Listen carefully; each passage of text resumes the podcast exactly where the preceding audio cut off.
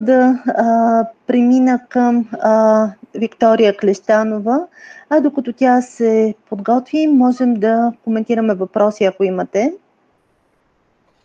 На мен ми беше много интересно това, което чух за планетариума и а, си мисля, много ще се радвам а, а, Апостол и, Влади, и Недислав, ако до година се включат пак с нас в работата на екипа ни за нощта на учените. И а, може да измислим идея съвместни дейности в училищата, включително има възможности за финансиране, но може да намериме а, нещо общо и с центровете за STEM, които в момента се изграждат много училища. МОН да, ние работим за, заедно с МОН в момента този въпроса, с, заедно с Министерството просто го обсъждаме за, по програмата Хоризонт 2021-2027. Европа, да. Да. А, се впишем в нея. Е, чудесно. Елизаве, Елизавета Обена ще ни бъде всъщност много приятно, ако имате възможност наистина да ни отделите малко време и да се видиме. Можем да ви запознаем. Ние имаме един симулатор, авиационен симулатор фотоника. Uh, даже може да го пишете в Google, там ще излезе доста информация за него. Така че, ако можем да си разменим контакти и да направим една среща, ще бъде страхотно а, предлагам да направим а, така, лист и всички, комента... а, всички колеги, които участват в сесията, ако нямам против, ще споделя вашите контакти и съответно надяваме се точно този вид а, сесии между различни катедри, между различни а, факултети да бъдат интересни и да провокират нови идеи, нови връзки, нови контакти.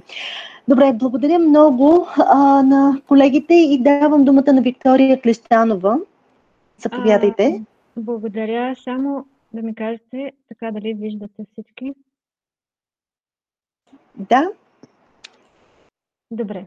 А, значи, аз съм докторант в физическия факултет, катедра метеорология и геофизика. А, тук малко на този етап а, работата, професията, която съм избрала и докторантурата все още не съм ги а, свързала пряко, но вървя към тази насока. В докторантурата ми се занимавам с изследване на облачни кондензационни ядра на връх Мусала, като се стремя да направя връзка между тези ядра и а, валежите над страната, главно над югозападните райони а, от страната всъщност. А, това е доста тежка материя, която м- на този етап а, не, не се изследва в страната. И като цяло, а, тук ми се стори, че е по-добре да представя нещо, което би било по-интересно. А, за това ще представя а, част от моята работа а, в Националния институт по метеорология и хидрология, където работя като синоптик. Затова тук накратко ще представя как се разработват синоптични карти. А, това е синоптична карта Балкан. Тя се разработва на всеки 3 часа от денонощието, 8 пъти в денонощието като тя е необходима за синоптика да може да види каква е обстановката на страната в а, даден, а, даден период от време, като за а, улеснение на всеки синоптик а, имаме техник, който повдига синоптичните карти и виждате тук с а, зелено, например, е отбелязан а, дъжд, жълтото символизира мъгла, имаме тук една грамотевица, която се отбелязва с а, такова червено Р. Също така, за, за да видим каква е точно обстановката над Балканския полуостров, ние разчертаваме Балкана чрез неговите изобари, като отделяме областите на ниско и високо налягане. Така може да видим към нас дали приближава циклон или антициклон, които са изключително важни за времето а, в страната ни. Подобна карта имаме и, и на Европа, където а, виждаме, например, тук една обширна област на високо атмосферно налягане и знаем, че антициклонът а, е свързан с хубаво време, а, слънчево, доколкото циклонът, може би всички знаем, че е свързан с а, валежи а, и с грамотевични дейности. Тази карта не е актуална. А, виждате тя от 13 октомври. Тук на следващия слайд ще представя накратичко един от регионалните модели, които използваме. Това е моделът Аладин, който също така е достъпен и на нашата веб страница MeteoBG и WeatherBG, като тази карта вече е актуална и тя е за а, понеделник, когато очакваме над страната първият сняг. Това беше от мен. Благодаря ви. Въпроси и коментари? На мен а, ми прави впечатление нали, а, това, което правите а, и се замислих а, колко използвате големи масиви данни, HPC компютри, за да а, нали, се обработва всичко, което а, нали, получавате като данни. А, моделите, които а, използваме като данни, се разработват от други колеги, друг департамент – но нашите данни, които получаваме от станциите в страната, са в кодиран вид. А, и ние може да си ги знаем как да ги разчитаме. И наистина обработката и това да изготвим прогноза за времето за следващия ден, особено когато има и очакваме опасни явления, е изключително натоварена работата. И трябва да разгледаме за доста кратко време много модели а, и да обработим много голяма информация. Недислав а, също има въпрос. Да. На, мен, на мен ми беше интересно, Виктория, а, да, всъщност а, нали, върху метеорологичната обстановка на страната влияе нали, общо взето, как да кажа, метеорологичната обстановка в Европа като цяло. Получавате ли данни от други страни, не само от България? Или как? Да, получаваме. Това беше всъщност картата Европа, която показах. Ние не я получаваме на всеки 6 часа и там получаваме вече данните а, от а, Европа които също използваме. Благодаря. Благодаря. Да дам думата на Петя Димитрова да се подготви.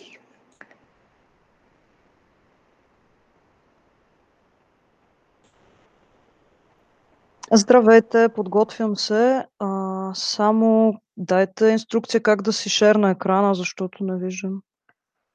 Откъде? Ами, значи на екранчето ви по средата имате представяне сега. Така. български, там като натиснете, а, аз ви предлагам целият екран да споделите. Така със сигурност ще работи. Добре. Надявам се, че сега започвате да виждате едни снимки. Точно така, да. Добре. Чакайте само да ги пусна на слайдшоу. Добре, ами аз мога да започна с презентацията, ако сме готови. А, тъй като имам само 3 минути, прецених, че няма да се занимая с 5 слайда, защото мисля, че просто ще си пресроча времето и затова ще ви пусна снимки от една от моите теренни работи в словашкото екоселище за Ежова. Така, моята тема на дисертацията се казва Альтернативен стил на живот в съвременна селска среда, в скоби, миграцията от града към селото в ЕС. Имам три терена, които са в три различни държави от Европа. Един балкански терен, село Желен в България, един централноевропейски, село Заежово, откъдето виждате снимки в Словакия, и един западноевропейски, областта Брабан-Валун в Белгия. А, разработката има три глави в които се говори основно за идентичност и за модели на поведение и потребление. И в първата глава а, разказвам надълго и на широко с примери от тези три дълги теренни работи, които провеждам вече от няколко години, по, по темата за това как отиването на село всъщност е търсенето на всъщност представлява едно търсене на идентичност и как има три варианта какво се случва с преселниците от града към селото, дали се вписват, дали са неутрални или пък дали започват да развиват селската среда със своите градски практики. втората глава разказва за нещата от гледна точка на селото. Тоест, селото също не е една неподвижна референтна точка. То се променя, то вече не е каквото е според представите на градските хора, които си мислят, че като отида човек да живее там и изпада в една селска идилия и наистина има такъв термин в социалните науки rural ideal. И третата глава е всъщност как тези хора постигат, какви са инструментите им за постигане на идентичност, когато те се установят в тази селска среда. А, като под инструменти за постигане на идентичност мога със сигурност да ви изборя колко важен е труда за тези хора И тук вече има поне два различни типажа. Едните, които предпочитат да се трудят абсолютно по селския стил, според селските представи, и другите, които си взимат градската работа и си я занасят на село. Друг инструмент консумацията. Много е важно за преселниците какво консумират, доколко е чиста храната им, доколко въобще консумират блага, свързани с системата, от която така те са се опитали и до някъде са успели да избягат.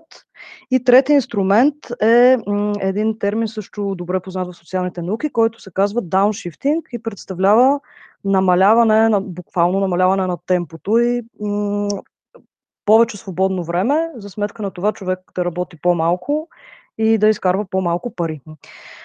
Така, искам от трите аспекта, които в поканата за нощта на учените бяха включени, бих искала съвсем накратко да коментирам това как науката и в моя случай социалната антропология са полезни за обществото и за хората, с които аз общувам през трите години на дисертацията си, като отбележа, че а, получавам постоянно от тях обратна връзка, че докато общуваме на терен, което е седмици, дори месеци наред, докато си говорим, те всъщност много обогатяват сами себе си и получават по-ясна картина за това, за, своите, за това защо са взели конкретни решения, от какво са избягали, какви проблеми имат. И посредством това, че аз повдигам темата като социален антрополог, отивайки на тяхното място, всъщност те научават доста неща за този термин дауншифтинг, разбират, че дауншифтват без дори да знаят, че е така, разбират много за лайфстайл миграцията, за консуматорството, за антиконсуматорството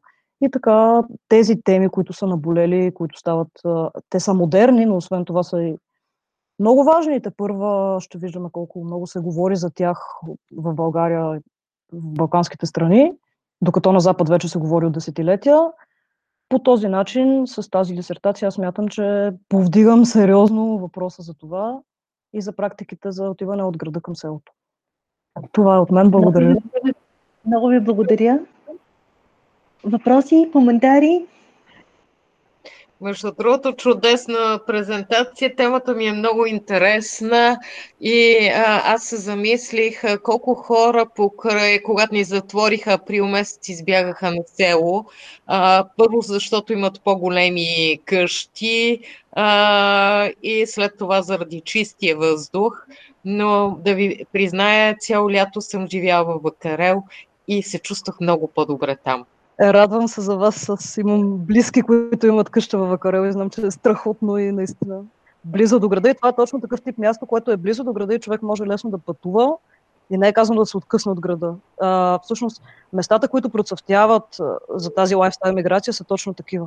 Отдалечените села се обезлюдяват все повече и по-скоро там няма връщане назад. А, виждам, че Лилия Кукарешкова дига ръка.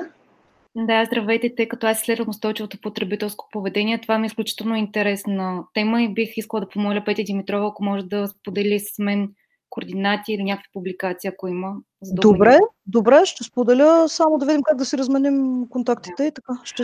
А, а, както обещах, ще направим списък с всички участвали, така че ще имате всички контактите и телефоните, които сте ни дали при записването. Супер, между другото, аз вече си публикувах в чата моя имейл, така че най-бързото е, ако искате сега, може и това да направите, да си публикувате имейлите в чата. Добре. Така, аз се поканя само Ирина Давидова да се подготви.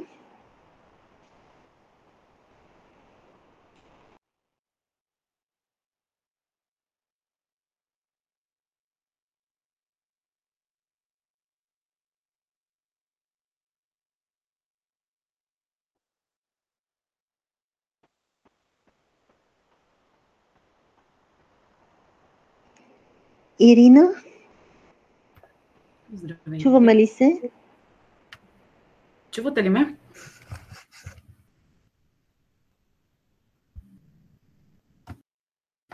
Чуваме ли се? Ирина Давидова. Да, заповядайте. Добре. Проблема обаче е, че сега бутона, с който трябва да споделя презентацията, в момента вие представяте. Може би трябва да излезете, за да мога аз да вляза. Да. Стоп шеринг, добре. Да, благодаря.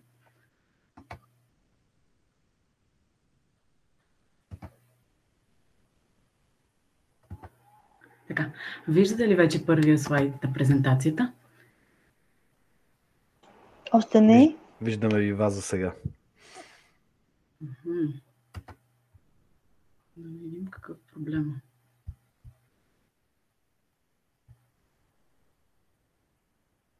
Така.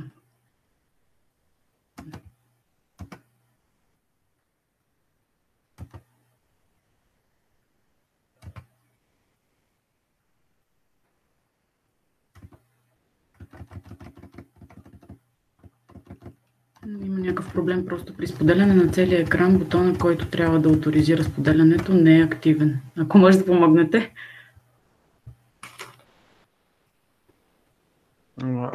А после ти как реши проблема, извинявай? Ти ме имаш същия проблем. Настройките на, на самия компютър трябва да позволиш на Google да споделя екран. Настройки? Ами те не излезат автоматично, просто не знам. Да.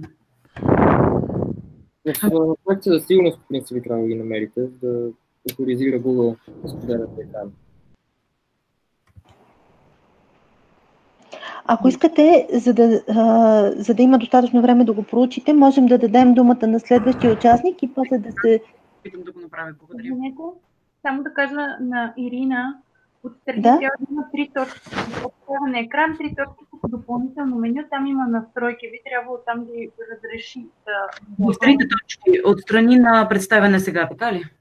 Да, там би трябвало да имате като падащо меню и да ви разреши да промените настройките при споделяне на, на екран, на микрофон, на всичко.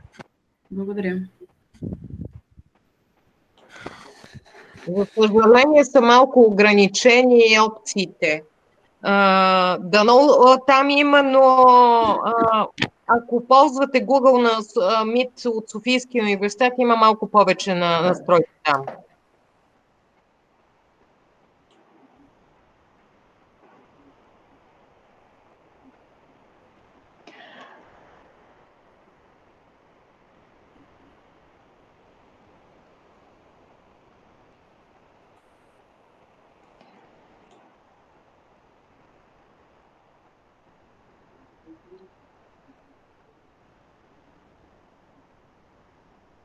дадем ли думата на Ана Върбанова или ще... Смисъл само за да ви дадем повече време. Дайте дума на следващия да се опитам да реша проблема. Благодаря. Окей, okay, благодаря. Ана Върбанова, ако може да се включи сега.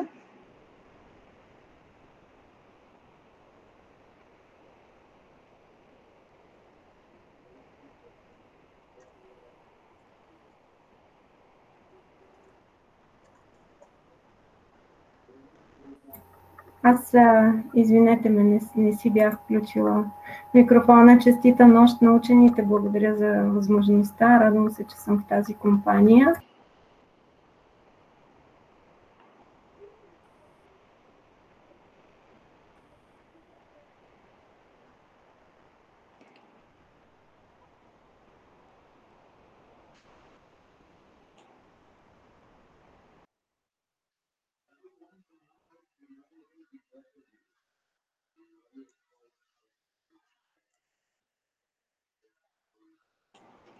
А, изключен ви е микрофона. Не ви чуваме.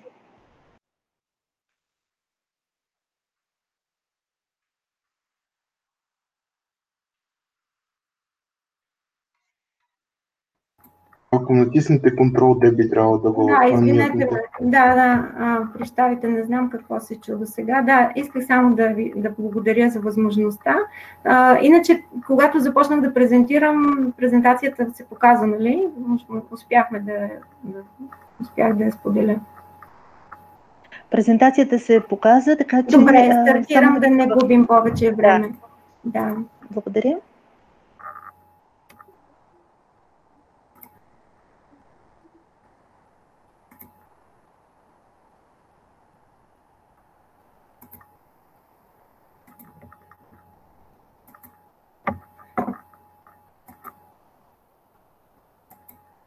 Да, аз съм, колеги, аз съм асистент в факултета по педагогика. За жалост, злополучен докторант към този момент. а, не мога да се похваля с, всъщност, съм в края на докторантурата си, отчислена съм с право на защита.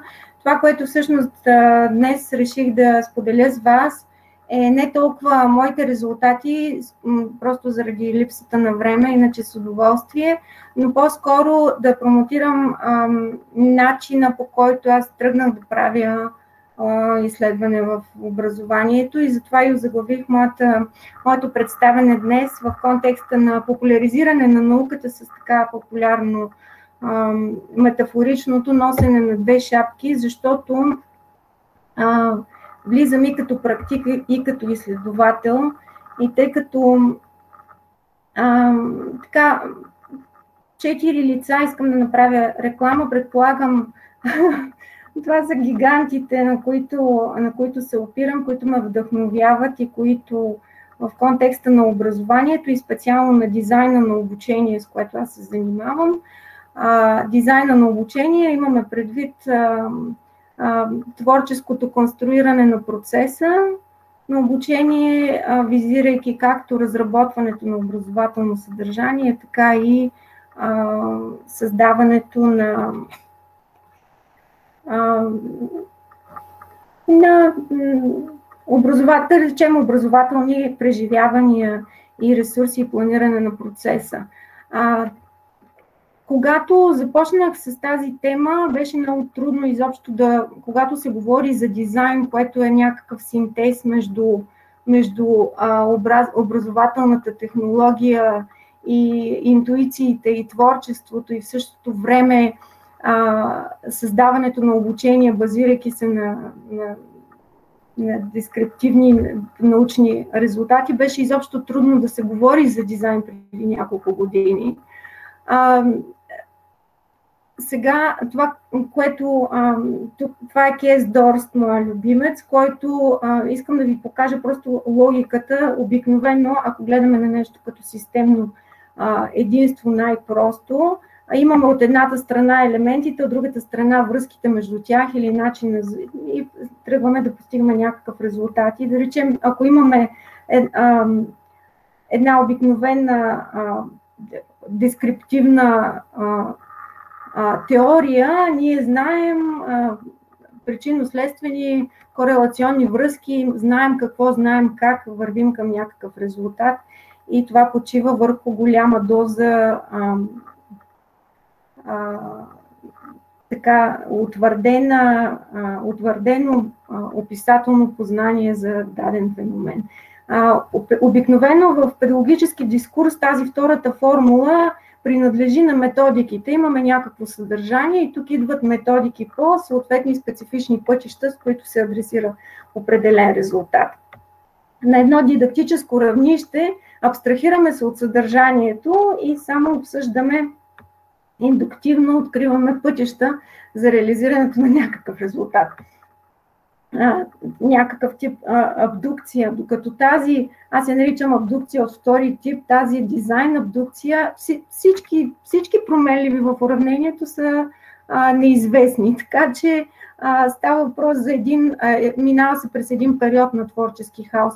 Сега тук няма да обръщам повече внимание, само искам да направя разликата, просто да разграничим, че а, когато гледаме на нещо като дидактическа технология, то изглежда като някакъв процес на преобразование, докато дизайн е абсолютно не, хаотичен до голяма степен, творчески, много и трудоемък и, и не, непредвидим. И тако, такъв тип е изследването, което, което се потопих да правя, влизайки в един образователен контекст като практик и като изследовател обикновено. И това е а, така на, на, на Столкс, това е през а, Том Ривс отново, а, тъй като сме в нощта на учените, просто а, въпросът е наистина какъв е въпросът и чисто епистемологически какво искаме да постигнем. Така че тук имаме четири тази координатна система общо взето иллюстрира къде стоим, когато едновременно искаме да решим някакъв въпрос в реален някакъв контекст и да постигнем на, на терен рез, валидни резултати и в същото време да извлечем теоретично познание. Сега тук а, тези характерни представители Бори, Едисон нямат нужда от представене. На мен лично ми беше адски трудно да, да изкомуникирам как едновременно не правя описателна или, или нормативна теория, а прескриптивна и как, потапяйки се в някакъв образователен контекст реален, не правя чисто развойно изследване, за да реша локален проблем. Те общо взето логиката на, на, и, и на повечето дисертации, не знам, не съм сигурна за всички науки, но, но поне при нас, а, имаме една такава стандартна а, логика и тя, на, на тази стандартна логика почива и общоприетия, общоприетото структуриране на дисертационен труд с а, основаване на някакви теории, някаква допускане на някакви хипотези. След това се прави някаква... Така, тук няма да се обяснявам, това е пределно ясно. Това, което сега тук се прави обаче а, при този тип изследвания, които а, първо са наричани основани на дизайн, първо дизайн експерименти, след това основани на дизайн изследвания и, и сега а, последната тенденция е образователни дизайн изследвания, но както и да се наричани, а, нищо предварително не е предвидено, човек се потапя в, както казахме, и, и, и, и хипотезите всъщност излизат не, не предварително, ами в хода на проектирането. А, и а, един синтез на, образов... на, на изследване, основано на дизайн и дизайн, който е основан на изследване едновременно. Това е а, хода, ако може така схематично да се представи, на, на, на Сюзан Макени и Том Ривс. А, и тук се вижда как едновременно а, влизаме, става въпрос за циклично, а, разбира се, а, из, изследване, влизаме едновременно и като и като практици приложници и се работи в много тесен, тясно взаимодействие с а, актьорите на терен, с дейците на терен и като, а, и като изследователи а, и а, в различните фази имам различна степен на, на а, приближаване, отдалечаване а, от контекста. И в заключение ще кажа, че просто в, пак във връзка с а, темата за отворени иновации, за това преориентиране и политическо и управленско към, към, към отворената наука, а, наистина има нужда учените, практиците, управленците, бизнеса а, да, рабо, говорят на различни езици, имат нужда от медиатори, има нужда от, от такъв тип, а, вярвам, колаборативни а, изследвания и интервенции, защото за да разберем нещо, трябва да се опитаме да, да, трябва да го подложим на добре конструирана интервенция, което всъщност е работата на дизайна. Благодаря ви, надявам се да, да не съм пресрочила много. Благодаря много. Изключително интересна тема и точно както казахте в контекста. А, въпроси и коментари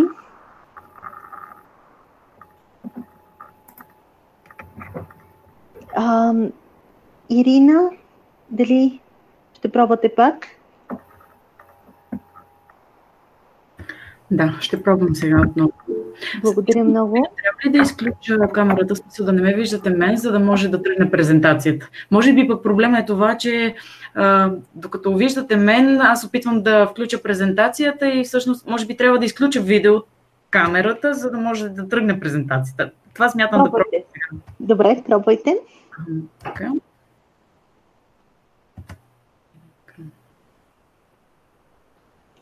Да, мисля, че сега би трябвало. Не, отново не става. Още не виждаме.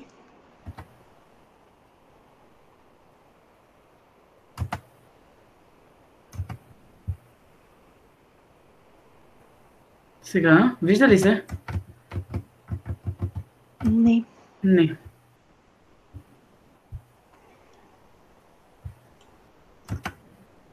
Ами в такъв случай бих могла просто да ви разкажа за това, което пише в момента. Моята тема е андрологически параметри на допълнителната квалификация на учителите. А, занимавам се с това и идеята ми е, ако може, съвременните квалификационни програми за учители да бъдат усъвременени и да бъдат по-инновативни и съобразени с изискванията за обучение на възрастни учащи. Учителите като възрастни учащи имат по-особени а, потребности и съответно обученията, предназначени за тях, а, следва да бъдат съобразени с а, с особеностите им като възрастни учащи. Всъщност нашия свят в днешно време се нуждае от ремонт, от поправка. Защо се налага тази поправка? В каква посока би трябвало да се работи и кой е призван да свърши тази работа? В голяма степен учителите са призвани да предвижат промяната напред, а и често сме чували за това, че цивилизацията всъщност е това, което се простира между образованието и катастрофата. Ако, ако се инвестира в образованието и има апгрейдване на методи, на технологии, внедряване на технологии в преподаването, а, съответно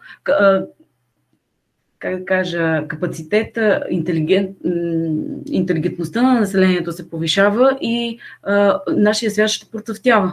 Докато не се ли инвестира в образование, а, катастрофата е това, което следва. Нашия свят трябва да бъде спасен, а децата, това, което се случва като педагогически процес в класната стая, те са всъщност под прякото влияние на учителите. И затова инвестирането в образованието на учителите, в тези квалификационни програми, които с новата нормативна уредба с закона на, на началното и предучилищното образование са заложени, мисля, че това всъщност моята тема би могла да допринесе за, за апгрейдването на съдържанието и методите на обучение в квалификационните програми за учители, което пък има и капацитета да подобри всекидневния живот и да допринесе за по-устойчиво бъдеще.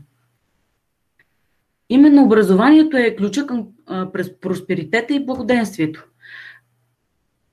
Влиянието на учителите може да се каже, че се простира в вечността. Не може да се проследи кой е учител, докъде може да стигне неговата работа и въздействие върху децата, защото това, което той инвестира в влагане на усъвършенстване на човешкия капитал, се пренася във времето и няма край. Образовате ли едно момче, има една много интересна сентенция, едно образовано момче всъщност е една образована индивидуалност.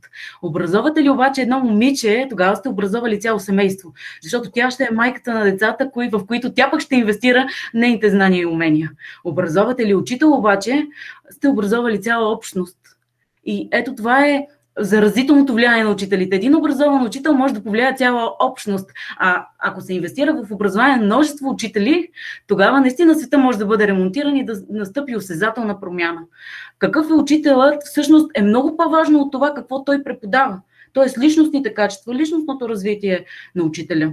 Мисията на учителя всъщност е да помогне на другите да се превърнат в най-добрата своя версия. Учителите обаче не са и а, имат, как да кажа, не са бездънни кладенци, не може в безкрайност да дават, да дават, те се изчерпват. Имат нужда да зареждат батериите си със знания, умения, инструменти и вдъхновение, което да им даде сили да продължават да отдават силите си на една от най-важните професии в света. С общи усилия всички учители се опитват да ремонтират света съобразявайки се с тяхните особености като възрастни учащи, би могло квалификационните програми за учители да бъдат съобразени така, че а, възрастните учащи, учителите в качеството си на възрастни учащи, да могат да, да се апгрейдват по най-добрия начин и в съответствие с техните потребности. Как можем да направим тези програми съобразени с потребностите на учителите? Би могло дейностите в тези програми да са така организирани, че учителите максимално да участват в тях. Тоест, учителите да се самоорганизират в тези обучения. Примерно, може да бъдат проучвани техните потребности и самите квалификационни програми да бъдат така, така да им бъде направен този дизайн, за който говорихме преди малко, че те максимално да се възползват и да апгрейдват уменията си. Освен това, възрастните учащи учителите в качеството си на възрастни учащи притежават житейски опит. Няма как в едно обучение за възрастни или за, за учители в случая да не се съобразим с това. Тоест, би трябвало повечето от тези обучения да бъдат практически насочени и, и да могат моментално да се внедряват в практиката на учителите. Учителите като възрастни учащи са ориентирани към целите. Искат обучението да е насочено към решаване на определени задачи или проблеми. Те учат единствено и само когато са мотивирани да го направят. И обичат, обичат да се чувстват уважавани. Би следвало програмите за квалификация на учители да отговарят на тези техни потребности. Как можем да внедрим тези принципи в квалификационните курсове за педагогически специалисти? Най-ценният ресурс, който учителите притежават, са самите те. Без сътрудничество и колаборация, развитието им е ограничено до нивото на собствената им перспектива. Така че в, в този контекст квалификационните програми би следвало да дават възможност за обучителни дейности в ред, определен от самите учители. Би следвало да, да съдържат, да внедряват повече дискусии, активни учебни упражнения, учене чрез правене. Би следвало да, да си поставят ясни обучителни цели, възможност за лидерство и вземане на решения, възможност за участие в разработването на съдържанието и учебните материали. Учебните материали, които се предоставят на учителите, би следвало поне в рамките на курса да бъдат достъпни, а защо не и за по-дълго време? Защото учители са работещи, те са заети и достъпността на материалите от обучителните курсове за по-дълъг период от време би било улесняващо за тях. Освен това, споделянето на житейски опит по темата на квалификационния курс трябва да бъде задължителна част от дейностите. Уважаването на различното мнение. Материала трябва да бъде без излишна информация и по същество. Учители са достатъчно ангажирани, за да не, тези програми да не отговарят на това изискване. Би следвало да се ориентирани към задачи и решаване на проблеми. Незабавното приложение на наученото е абсолютно необходимо. И съответно, когато се задават задачи, защото всяка една квалификационна програма а, включва задаване на задачи и връщане в определен срок и да отговарят на определени изисквания, съответно, трябва да се дава достатъчно време, за да може а, да не бъдат притиснати и да могат да изпълняват да се справят с срока, който се задава, пък и да бъде качествено изпълнена задачата.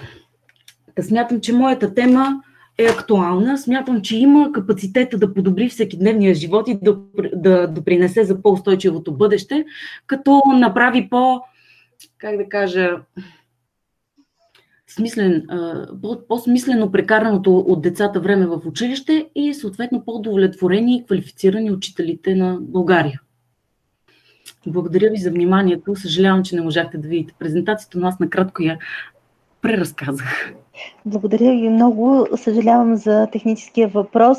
А, изключително важно, както казахте, учителите всъщност възпитават поколение напред. А, давам думата а, тук доцент Гурова, после а, Недислав дигна ръка. Ами, аз понеже ви слушах и ми беше много приятно това, което казахте за ролята на учителите. Всъщност, забелязахте ли тази година, а, нали, цялото общество разбра кои са най-важни? Лекарите, учителите и учените.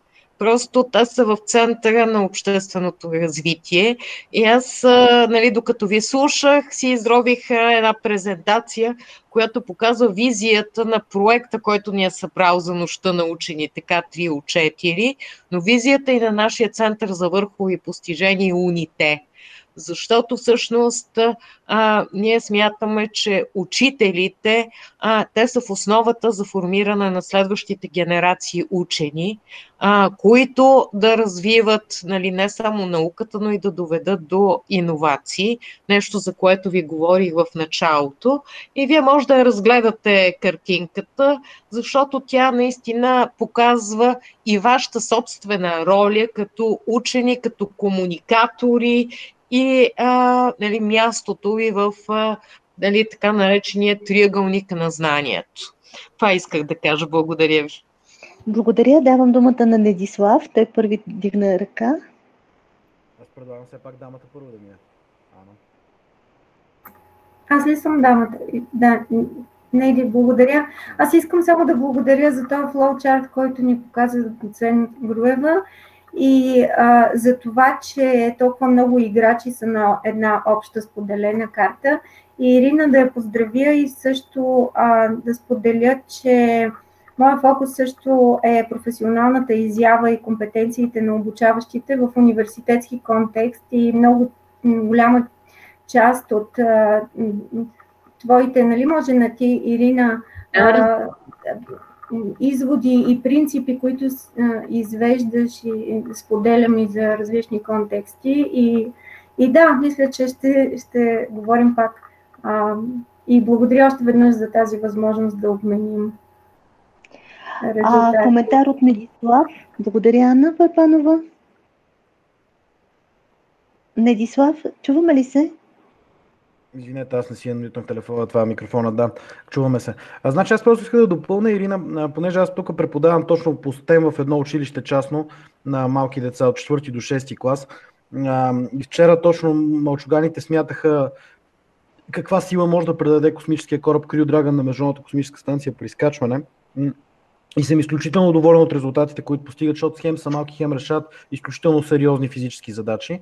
А, исках да кажа, че а, в, училището, в учителите трябва да се влага, но трябва да се промени цялата система, според мен, защото учебници са написани безобразно. Аз гледам учебник като човек и природа и, от, и за четвърти, и за всички гласове, които видях, са безобразни. Вътре всичко е направено някакъв микс, така, някаква каша, нали? която, е, нали, ако учител трябва да я следва, означава да повреди децата. Просто да ги да направи така, че да им разсипе вниманието, нали? а не да ги да конкретизира знанията им. И освен да, това. Усещане е, че повечето учители всъщност точно това правят, следват тези учебници и нали, наистина съсипват множество деца. Имам много да. познати деца, които 10-ти клас прекратяват, те не успяват да продължат. Да. Да, да, да, да, да. Съсипват ги буквално, защото те децата губят връзката. Когато им предоставиш една каша, те не могат да я разберат съответно не могат да сметнат нищо повече, самите деца се отказват. Първото нещо, което направих, когато влязах в часа, след като бях разгледал учениците, е да изхвърля учебника в кофата за буклук и да им направя моя система, по която да ги обучавам. В момента децата знаят много повече, отколкото знаят някои дори възрастни хора, искам да ви кажа. Но виждате ли, тук трябва да се подхожда и това учителите трябва да подхождат към образователния продукт като нещо лъскаво и красиво, което трябва да продаваме. За съжаление, образователният продукт в България изглежда опакован в мазен мръсен вестник, нали, и без никакви пандълки и такива неща. Самите учители, въпреки че получават сравнително добри пари, даже сравнено с университетските преподаватели, нямат амбицията да опаковат проекта, това, да, продукта образование. И според мен това е нещо, върху което много трябва да се работи. Това е което искам да допълня, Мерцин. Така, аз искам да ви провокирам по отношение на учебниците. Кой пише учебниците? Хората в университетите. Тоест и от нас зависи тези учебници да изглеждат така, че децата, учителите да обичат това, което четат в тях. Така че така. искам да ви провокирам в вашите научни пътища да пишете и учебници, mm-hmm. да показвате на учители, на ученици нещата. Предполагам, mm. Недислав, че вашия учебник го ползвате само вие. Защо да, не го споделите аз имам, колеги? Моментално мога да го споделя, между другото. Аз им правя, казах на децата, че ще правим пиштов и че пиштов е задължителен за използване. Всъщност под пиштов го направих чисто пак точно това да го излъскам, за да го представя по-добре. Пиштов също са учебник, който те самите пишат. Разбирате ли? И това е интересното. Те създават своя е... учебник. И се, мога да го споделя веднага, на който поискаш. Мога, да му го пратя на Ами, аз искам на първо място да го споделите в МОН, да го споделите да. на колегите ви, които са написали учебниците по физика. Тоест, да. искам да кажа, от нашата научна общност идват учебниците. Те не са отпаднали от Марс. Те не са така, преведени да. от някъде. Така че, ние също като хора, които променяме системата, можем да помогнем. Така. И искам да ви провокирам да бъдете активни в това. Много ви благодаря на всички. Продължаваме напред. Албена Варсано не мога да я видя. Дали е тук? Ако не, да дам думата на Лилия Кокарешкова-Панталеева. Здравейте от мен. Много интересна дискусия. Благодаря ви за полезните практики, които споделихте. Сега ще си поделя екрана.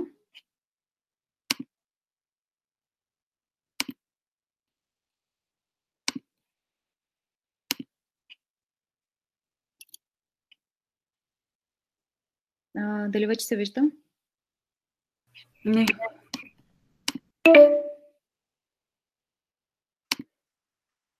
същия проблем като моя. Бутона да. не е активен.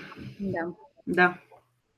А, докато се справим с а, проблема, а, да се представя съвсем накратко.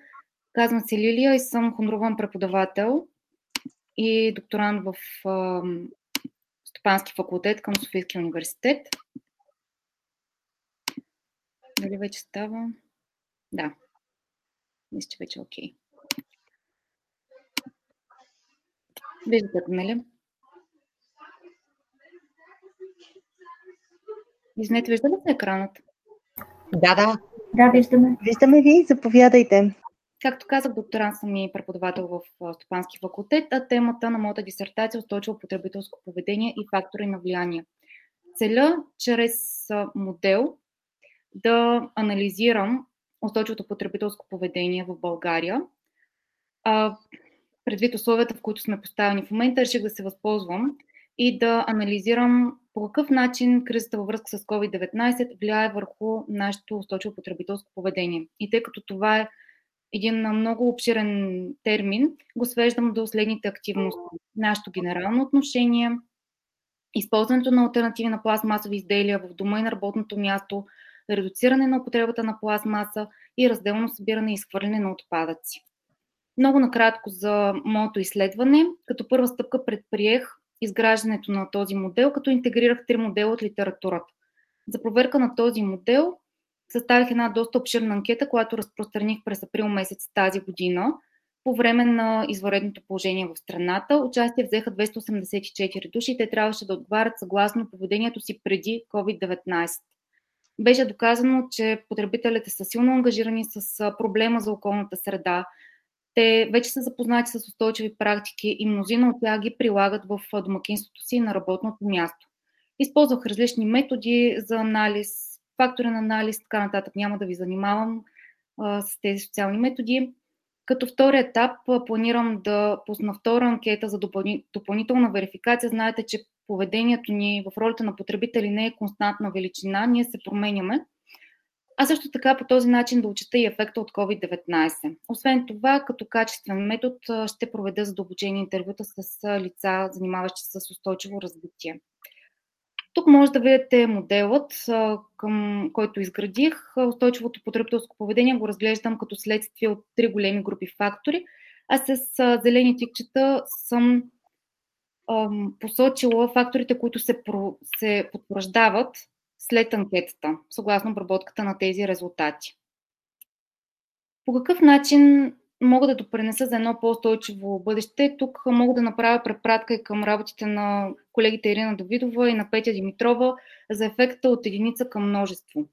Ако потребителите са много по-добре информирани, запознати с даден проблем, ако те разберат, че устойчивото поведение не е нещо скъпо и трудно за внедряване в ежедневието, то те могат да допренесат за едно по-устойчиво бъдеще. Смятам, че с разпространяването на моето изследване на резултатите мога да запозная потребителите именно с тази тема, а също така и бизнеса, за да имат един много по-добър поглед над поведението на потребителите. Благодаря ви за вниманието и ще се радвам, ако може да обменим от темата. Благодаря много на Лилия. Въпроси, коментари? Много ме впечатли това изследване, да си призная. Аз, въпреки че съм инженер по образование, може би с възрастта започнах да се занимавам точно с такива социални и управленски въпроси. И темата е много актуална, но може би трябва да се помисли и за това, че бизнеса всъщност те се стремат непрекъснато да а, си продават стоките и те ни стимулират непрекъснато да купуваме нови неща и да изхвърляме нали, старите. Тоест, според мен и от тях до известна степен зависи промяната нали, към едно по, един по-устойчив потребителски модел. Веднага ще ви дам пример с мобилните телефони. Ми помислете си за две години, три и мобилният телефон вече ви е устарял. Да не говоря за компютрите. Да, Успех ви желая! Благодаря ви. Мога да добавя само, че в ролята на потребителя, ако предизвикаме едно търсене на по-екологични продукти, може да обърне внимание на бизнеса точно да инвестира в това. А, само да дам а, думата на Катерина Зарева, нашата следваща участничка. Благодаря наистина. А, тук е въпроса търсенето и предлагането, а, кокошката и яйцето. Така, давам думата на Катерина Зарева. Заповядайте. Благодаря. Аз исках да направя и коментар към предната презентация и да поздравя Лилия за това, че се е възползва от уникалната възможност, която ни предостави тази злощастна пандемия и която промени живота и създаде един промеждутък от време, в който доста неща се промениха и нова ниша за изследване. Аз също в моето изследване се а, възползвах от а, това. Сега ще ви запозная с а, него. Надявам се да мога да си а, поделя екрана.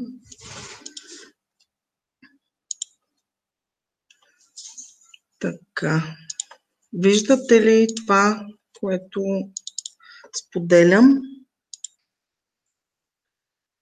За сега нищо не споделяте и нищо не се променя. Ох, много съжалявам. Това, което при мен е активно в така споделям целият екран. Добре. Само че се върнете на презентацията и я пуснете нали, в слайд. Да, да, да. Точно това се опитвам да направя. Така, сега вижда ли се вече? Да, чудесно. Аз съм докторант в Биологическия факултет на Софийския университет в катедра опазване на екология и опазване на околната среда. Като искам да ви запозная така малко от общото към частното с а, моето изследване, което е вече в съвсем друга сфера от това, което а, беше представено до сега. И да, да подчертая неговото значение. Аз се занимавам с изследване на поведение на животните в зоопарковете. Това е свързано и с моята професия и професионално развитие, тъй като а, от 20 години работя в Софийския зоопарк а, и по-настоящем съм завеждащ екологичния научно-образователен център в зоопарка. Извинете, Катерина, може да натиснете скриване? На пред вас е бутончето скриване.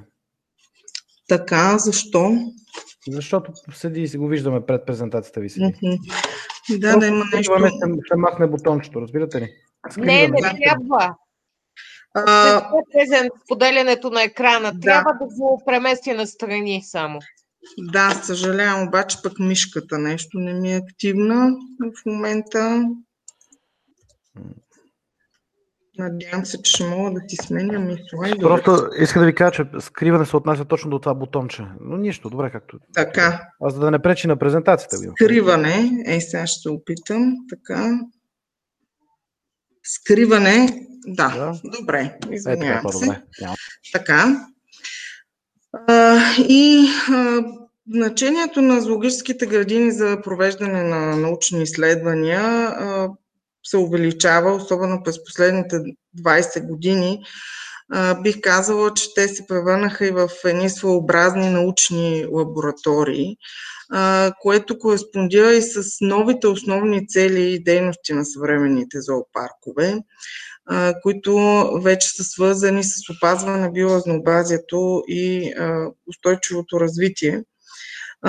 Отдавна зоологическите градини не са просто само място за семейни разходки и забавления, ами те са и важни места, където се провеждат различни програми за екологично образование и възпитание на публиката, място, където могат да бъдат отглеждани, размножавани много застрашени видове, някои от които изчезнали в дивата природа с цел възстановяването им в природата. Те са отдавна и генетични банки за тези изчезващи видове и, както отбелязах, важни места за провеждане на научни изследвания. Като тези изследвания, виждате с колко и различни а, дисциплини са свързани, а, като не на последно място а, са а, свързани и с социологията, и психологията, и педагогиката, а, за които в момента говорихме. И а, има доста изследвания, свързани и с посетителите. В момента се образуват, се, се предлагат и много образователни програми, с които и аз лично съм ангажирана тук в екологичния център. И тяхната, така, техния дизайн, както а, каза колежката в предната презентация, наистина може да бъде уникален в едни такива условия, в които участват и а, живите животни. А, какво, защо е важно да изследваме поведението на животните в зоопарковете? А, Сам, самото изследване ни дава ценна а, информация за поведението на различните видове животни.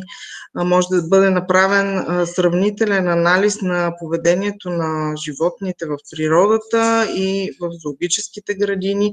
Самите животни са много по-достъпни в една такава среда. За много видове, които водят скрит начин на живот, е невъзможно а, да бъдат наблюдавани продължително и да бъдат направени правени а, такива научни изследвания върху поведението. А, изследва се поведенчески отговор на животните към различни стимули. Това се прави чрез повеждането на различни а, а, експерименти. А, могат да се бъдат много данни за психологическото и физиологическото състояние на животните и за индивидуалността при животните. А, като тези, приложението на тези резултати а, е все по-важно за провеждане на успешни размножителни консервационни дейности, повишаване на благосостоянието на животните в зоопаркови условия. Това е тема изключително актуална. Вече са разработени модели за оценяване на това благосостояние. Създаване и провеждане на програми за средово обогатяване – решаване на поведенчески проблеми и не на последно място, познавайки и поведението на животните и провокирайки ги те да проявят своето естествено поведение в зоопаркови условия, ние многократно повишаваме образователната стойност на експозициите в зоопарковете. Всъщност там има самите животни са едни своеобразни посланници на вида си а, и зоопарка е пресечно място а, на хора и животни, а, които могат да общуват. А, също така се цели а, и промяна в отношението към зоопарковете и формиране на емпатия към животните и природата в обществото. Темата на моята дисертация е влияние на човека и средата върху поведението на избрани видове позайници на затворено и тяхното приложение в зоопарковото дело и консервацията. А, като а, втора година вече съм докторант а, и имах щастието а, да получа подкрепата на Фонда за научни изследвания за подкрепа на докторанти в тези две години, като те подпомогнаха проект за изследване на влиянието на посетителите за обикалящата среда и следовото обогатяване върху поведението на кафявата мечка на затворено, както и втория проект вече беше по-фокусиран върху проявите на стереотипното поведение при кафявата мечка на затворено а, и предлагане на подходи за неговото минимизиране, тъй като в България има над 60 кафяви мечки, които се отглеждат в зоологически градини или в парка за танцуващи мечки в Белица.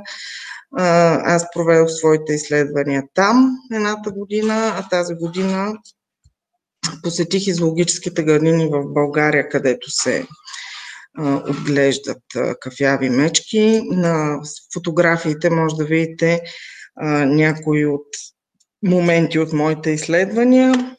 Тук може да видите една млада мъжка кафява мечка в парка в Белица, на която предложихме мирисен стимул и измервахме съответно нейния поведенчески отговор. А тук може да видите как и какъв поведенчески как и какъв визуален стимул предлагаме на една от мечките в Софийския зоопарк. Очаквам резултатите от моето изследване да доведат до подобряване на благосостоянието на тези животни, които се отглеждат в зоопарка, до подобряване и създаване на по-добро и устойчиво управление на тази популация на затворено, както и да допренесат тези натрупани знания за създаването на консервационни и размножителни програми за този вид на затворено. И не на последно място да се натрупат още знания върху поведението на това животно, като в рамките на моята докторантура възнамерявам да включа и представители на други видове бозайници. И считам, че това е важно, тъй като зоопарковете въобще не са място за подценяване. Например, в Софийския зоопарк миналата година има над 400 хиляди посетители. Тоест това е място, където ние може да комуникираме с тях, непрекъснато научна информация, което ние правиме и чрез табелите, които поставяме пред зоологическите, пред всяко едно заграждение. Благодаря ви за вниманието. Аз също благодаря. Въпроси, коментари?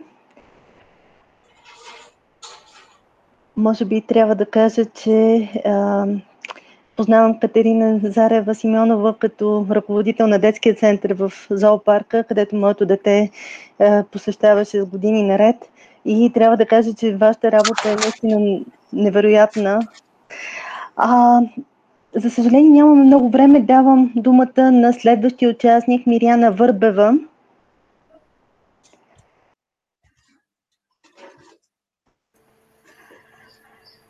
Да, чуваме ли сте? Чуваме ви. А, само един момент за споделянето.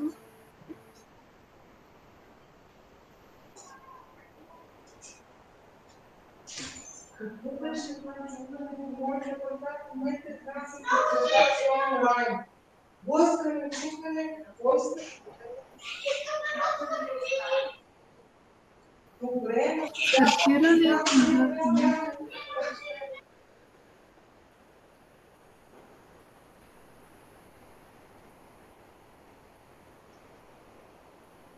Дали стартира нещо при вас или... Вижда ви се екрана, само отворете да, презентацията. Само трябва да пусти презентацията. А, да.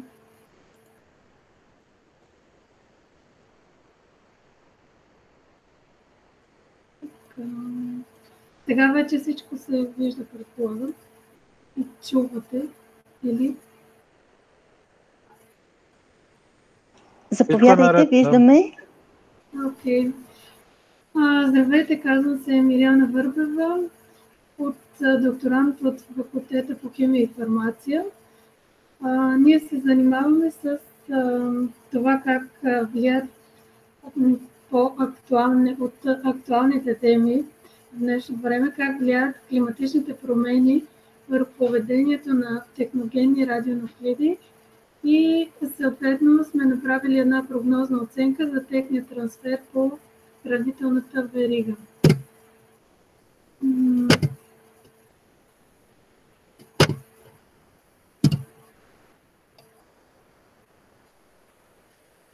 Нещо не ми тръгва. Добре. Както е добре известно, процент от електричеството, което достига до нас, е, се произвежда от ядрени електрически централи и въпреки всички степени на безопасност, които се прилагат там, за съжаление понякога се случват инциденти а, с изпускане на радиоактивност в а, околната среда. Нашата цел е изследване на посочените радионуклиди и а, как по-точно как резките промени в температурата на околната среда, рязко затопляне, рязко застудяване, засушаване или промяната в количеството на валежите влияят върху поведението на тези радионуклиди в почвата и съответно как те преминават към растенията, съответно след това към а, животните, които консумират този тип а, замърсена трева и последния, последния в предната верига човека. А, виждате тук а, с кои радионуклиди се занимаваме. А, техните стабилни изотопи много важни в, в образуването на хемоглобина, метаболизма и други жизненно важни дейности в човешкия организъм. Трансферният фактор е отношението на съдържанието на радионуклид в растението към това в почвата. Тоест, каква част от активността от почвата е преминала в растението. Това е този трансферен фактор. А пък трансферните коефициенти помагат за, за изчисляването а, в хранителните продукти. Какво, какво се състои нашия експеримент?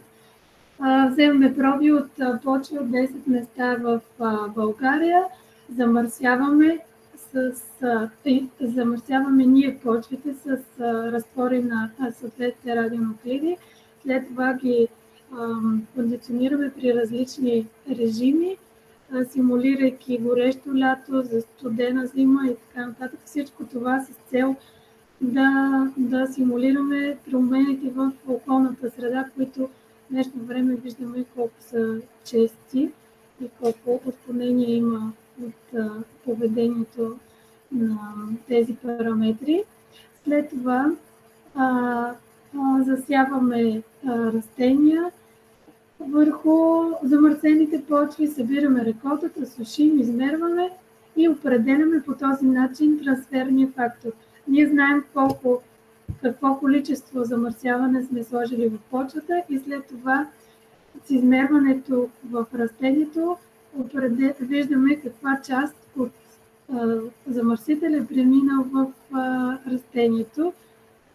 И от тук нататък вече започваме да правим прогнозна оценка по хранителната верига за, при консумацията на такив, такъв тип замърсени продукти.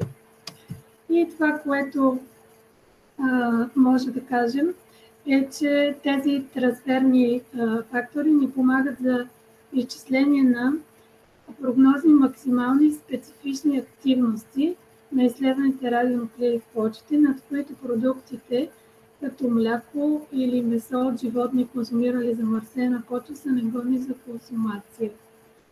Това по-накратко означава, че а, пресмятаме каква, каква, максимално, каква е максималната допустима активност в а, почите, при която след това продуктите вече не могат да бъдат годни за консумация.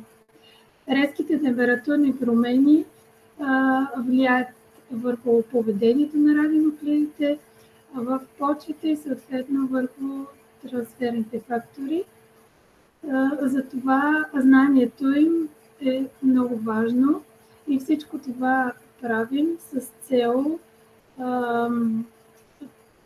по-устойчиво и предвидимо бъдеще при неблагоприятно развитие и случваща се такъв тип авария, която, която нали, има изпускане на такъв тип замърсители в околната среда. Благодаря ви за вниманието. Благодаря и аз. А, Недислав Веселинов има въпрос.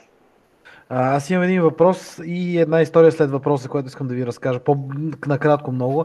Въпросът ми е, кои са най... Само, само да кажа на Доника да се подготви, извинявайте. Да, кои са най-разпространените радионауклиди, които се срещат в градска среда? А, работите ли по тази тема? Не, не сме работили по тази тема. Добре, окей. Okay. добре, това беше първи въпрос. Втори въпрос, който искам да ви кажа в тази връзка точно с вашата работа е един много интересен случай от Втората световна война. 1944 година, когато американците кацат, нали, правят десанта в Нормандия, почват да изследват различни, да взимат проби от различни участъци на почвата във Франция, за да установят дали а, немците работят по атомна бомба. А, един от екипите засяда в едно село френско, където общо взето така, нали, добронамерен местен французин, собственик на такава ферма за вино, имам пред виноделна, ги настанява и ги храни там доста добре една седмица, докато те нали, правят изследванията на почвата, да установят какви неоклиди има. И когато те ги пращат в щатите за изследване на изотопите и а, всъщност а, решават, че пращат от проба от почвата и нарочно пращат на колегите си две бутилки вино, за, нали, за да, да се почерпат там в Штатите. Като им пишат такава забавна бележка, че те две бутилки вино са за вас, нали, също за, подлежат на изследване. При което получават телеграма, че в почвата няма неоклиди, обаче във виното има. Пратете още. И си мисля, че това е шега. А всъщност наистина се оказа така, че в, в грозето създава специфични радионеоклиди, когато е подслънчева енергия. Просто такъв случай знам. Да, да, аз просто докато разказахте това за, за този случай, се сетих на предния въпрос, че един от разпространените радионуклиди, за който е така малко скрит и недобре известен, е радон. Е радон. Той е, обикновено се открива в строителните материали. Вие в физическия факултет сте доста по-запознати от, от мен, но той е, се намира в строителните материали и е потенциално опасен за здравето и тече количество. Да, аз не съм специалист по темата, затова ви питах всъщност. Да, Радон е един от известните Благодаря. Давам думата на Доника. Наистина е изключително интересна темата на Миряна Върбанова. За съжаление, пак казвам, нямаме много поводи за такива срещи. Заповядайте, Доника. Здравейте, колеги! Надявам се, че виждате споделение от мен екран. Да. Добре, в такъв случай нека все пак се представя накратко. Казвам се Доника Цановска. В момента съм първа година докторант в историческия факултет на Софийския университет Свети Климент Охридски. Както виждате, темата ми е, тук съм посочила темата на своята дисертация която е роля и дейност на драгоманите. А драгоманите от своя страна са професионални преводачи в Османската империя. Като основен акцент ще поставя в своето изследване на австрийския клон на драгоманската фамилия Теста и съм ограничила времевия диапазон от втората половина на 18 до първата половина на 19 век. Защо всъщност избрах тази тема и с какво тя привлече вниманието ми? Тя привлече вниманието ми поради комплексния и сложен характер, който всъщност имат драгоманите в самата Османска империя и не само, също така и като служители в западноевропейски представителства и консулства. Представителите на тази прослойка могат да бъдат характеризирани като едни от първите екстериториални личности, трансимперски поданици и носители на мултикултурни характеристики.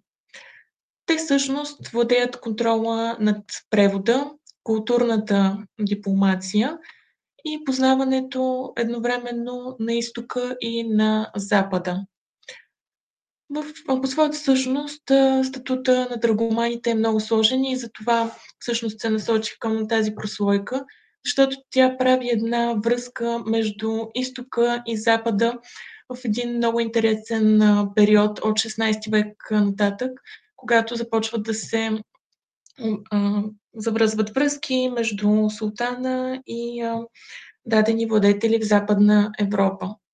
В тази връзка драгоманите са едновременно поданици на султана, като част от поданиците в административната уредба на Султанската империя. Едновременно с това, като служители към появяващите се през 16 век най-вече консулства, търговски представителства и посолства на западноевропейските страни в Истанбул, Измир и по-големи градове на империята. Те работят като служители там и попадат под а, самите а, капитулации и а, дипломатически привилегии на консулите, към които са зачислени. По-специално се насочих към фамилията Теста, защото тя е слабо изследвана в нашата сфера. Имаме данни за други големи драгомански фамилии, но моят интерес специално се насочи към теста и австрийският клон, защото имах желание да се занимавам с дипломатическите отношения между Османската империя и австрийската или хабсбургска монархия. Голям набор от документи, свързани с дейността на фамилията Теста, има в австрийските държавни архиви, като всъщност това е основното място, от което искам да си набавя информация за тях, освен чисто основната информация за самите драгомани. С какво всъщност научната ми дейност допринася, както беше споменато и на самият плакат на нощта на учените, с какво допринася за доближаването на науката до обществото. Както знаем, историята ни дава тази възможност да опознаем миналото, да се получим от грешките и да изградим едно по-добро и стабилно бъдеще. Представяйки важната функция и дейност на драгоманите, по този начин искам да ги представя в ролята им на първоприемниците и основателите на преводаческата и дипломатическа дейност на международно и институционално ниво.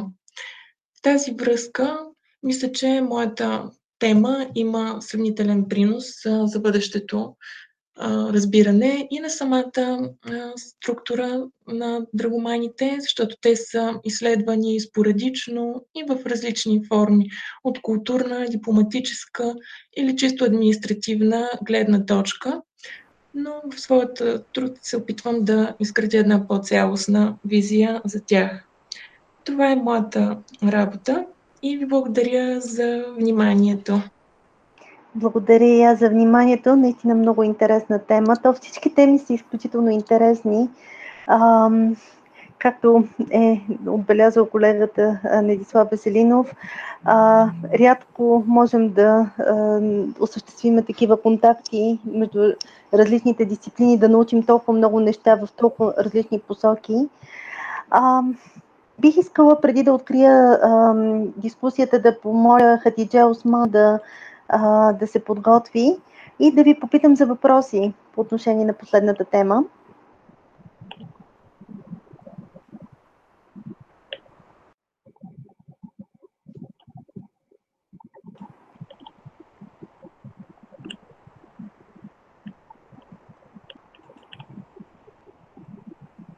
Добре, да помоля а,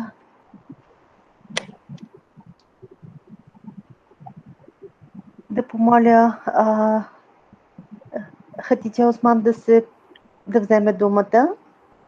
Добър ден, уважаеми организатори и колеги. Аз съм Хатича Осман. М- може би аз съм единственият невежа, който е подготвил презентация на въпросите, които са ни пратили по имейла. А във връзка с темата, по-скоро ще ви говоря устно и ще се постарая да бъда максимално кратка. И аз също изпитам затруднение да си представя презентацията да кача. Добре, ще продължа така словесно, съжалявам за което. Ам, аз съм докторант втора година, направление етнология в историческия факултет на Софийския университет Софи Климатологически.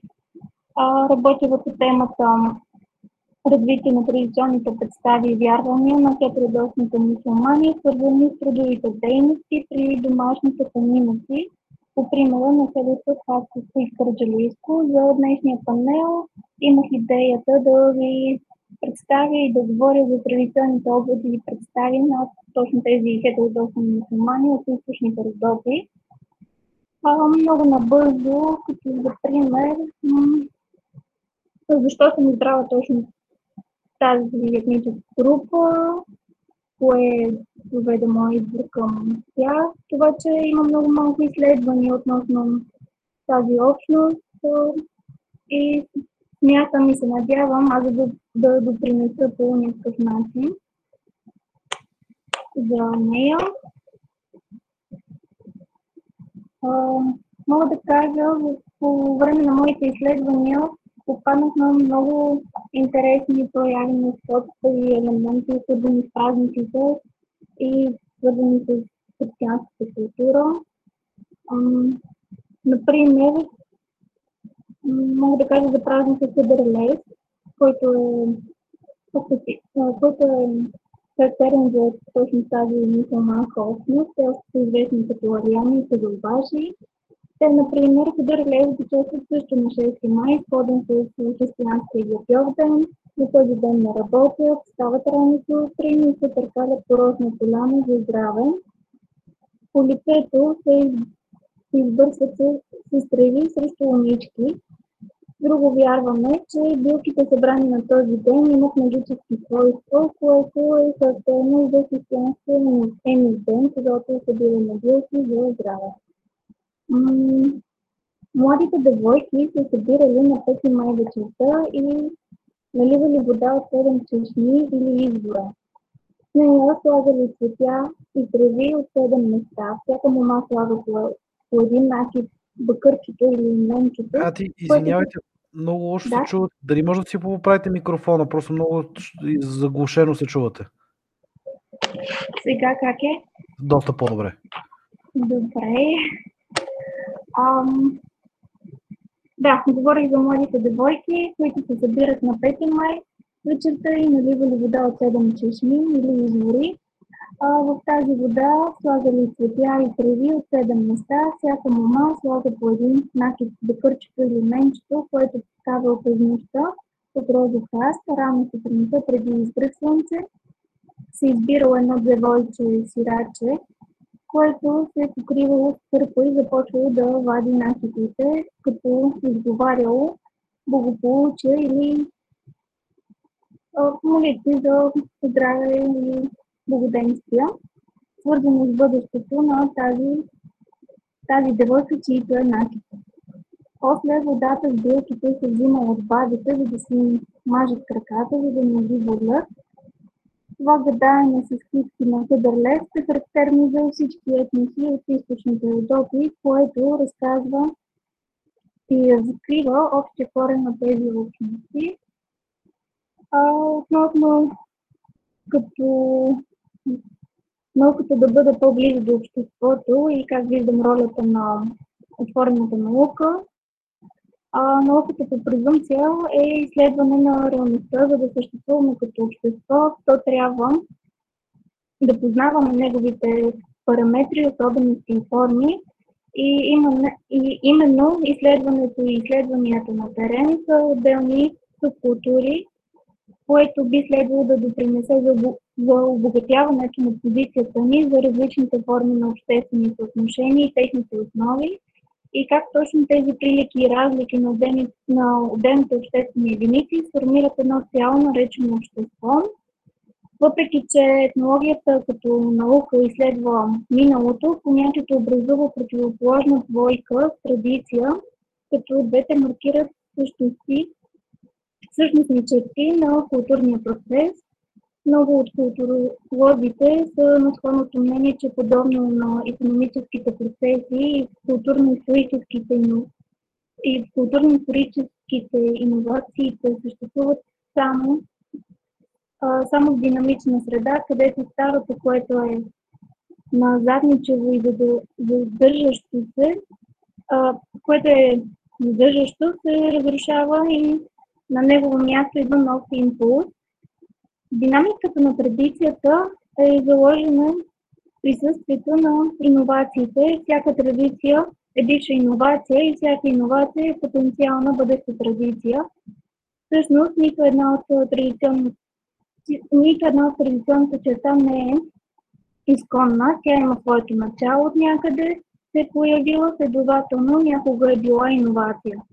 Различното между културите се основава върху наличието на традиции с различно съдържание по отношение на транс, и функционирането им.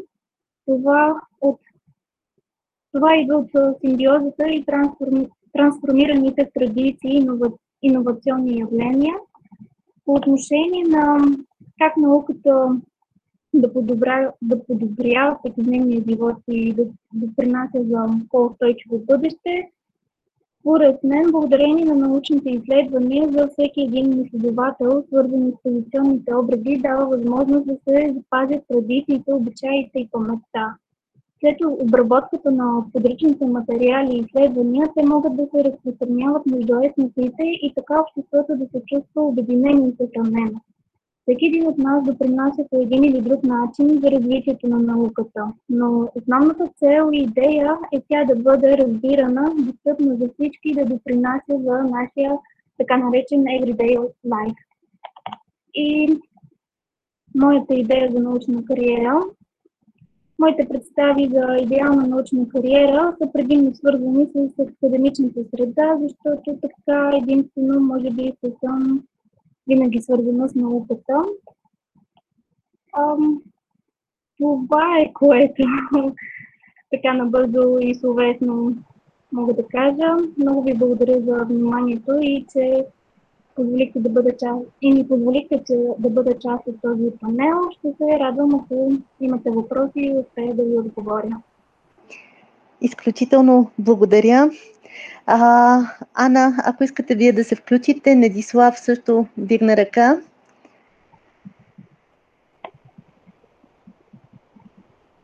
Да помоля, докато...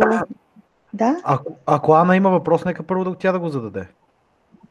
А не, извинете ме, аз само направих коментар в благодарности и Благодаря съм от друго устройство. А, да. да, нямам въпрос, благодаря. А, добре, аз исках а, просто да коментирам това, което а, Хати каза. Мога ли да ви, викам, да, да ви казвам Хати? Да, можете, разбира се. Добре, аз съм Неди. Добре, ами, а, и на мене също, да.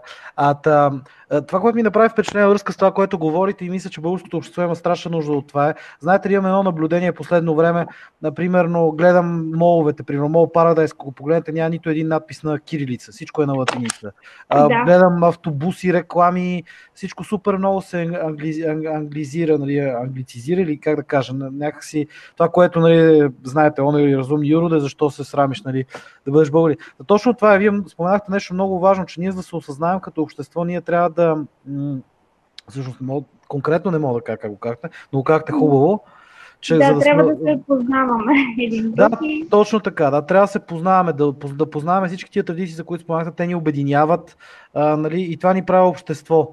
А, и точно, точно там е работата. Да, ще си пусна и камерата и аз. И точно това е работата, че аз си мисля, че работата, може би, на хора от вашето направление, науката е точно да обединяват обществото, така че инициативата ви е просто великолепна, защото това наистина ни липсва. Да, и аз забелязвам, че все повече традиции и обреди са на изчезване. Дали ще е към мусулманска общност, дали ще е към нашата, дали ще е към християнска или каквато и да е, много традиции започват да се забравят и наблюдавам все повече тенденцията, поне по матерени така, наблюдения, селата съответно отсъствяват, възрастните все повече губят желанието да, да предават нещо на то няма и на кого фактически да предават Май. техните опити и обичаи. Ето, виждате ли, много е хубав, и много е хубав примера с Хелуин, примерно. А, да. Това е интересно. Значи, в България има първо, нали, в България има много традиции, много, нали, всеки регион си има своите традиции. А, имам преди, имаме много интересни, богати традиции. И ние трябва да направим така, че да развиваме нашите традиции, да ги правим, как да кажа, ето, примерно, примера с Хелуин и с Деня на будителите. За децата Деня на будителите е някакъв скучен празник, където някакви се поздравяват брадати чичовци и лелички. Нали? Да. Такова. А ние трябва да направим празника, след като искаме те да уважават точно народните будители, ние трябва да направим така, че този празник да е по-интересен от Хелуин и те да предпочитат него. А това е, за да развиваме това нещо, ние трябва да го правим ние самите. Вие, доколкото разбирам, се занимавате с социология, нали? Ами да, но по-скоро се занимавам и с образователна дейност и аз като вас и още един колега, който съм преподавател, занимавам се с деца и аз го срещам този проблем при децата. Вълнуват, вълнуват се много повече от някакви чуждестранни и така, как да се изразя. По-скоро, то не е наложено, ми самоналожено. Mm-hmm. По-скоро самоналагаме си го един по някакъв или друг начин си го самоналагаме, както вие споменахте с примера с моловете, то и това навсякъде децата виждат повече маскирани хора и гренирани, отколкото някой да чества, примерно. Ана Барбанова дигна ръка. Аз бях провокирана от, от разговора, който се заформи, исках само един бърз коментар. А, при нас сякаш има една а, тенденция, когато говорим за традиции, тези традиции да се опаковат, да се консервират и да им се намира някакво място различно от това, което е обикновено живия живот.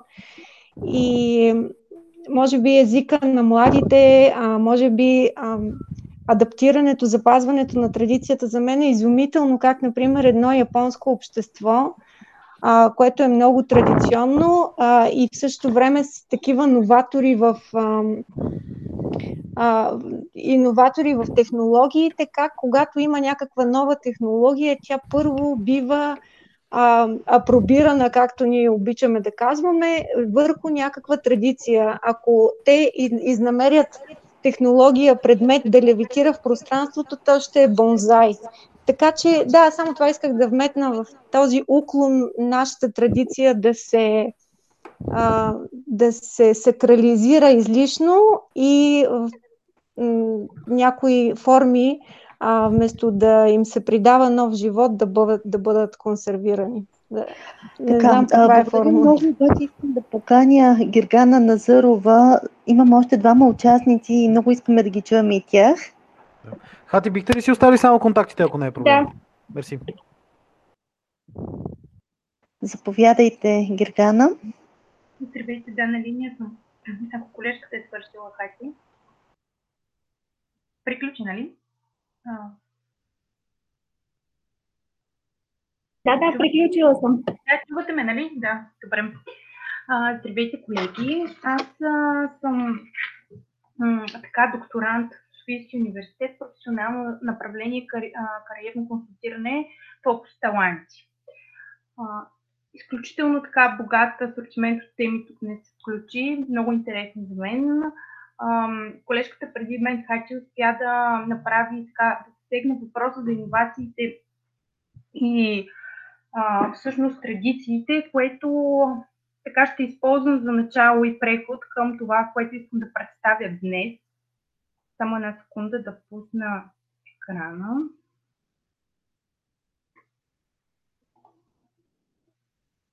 Само Хати, може ли да излезеш от споделянето, защото ми се още си там?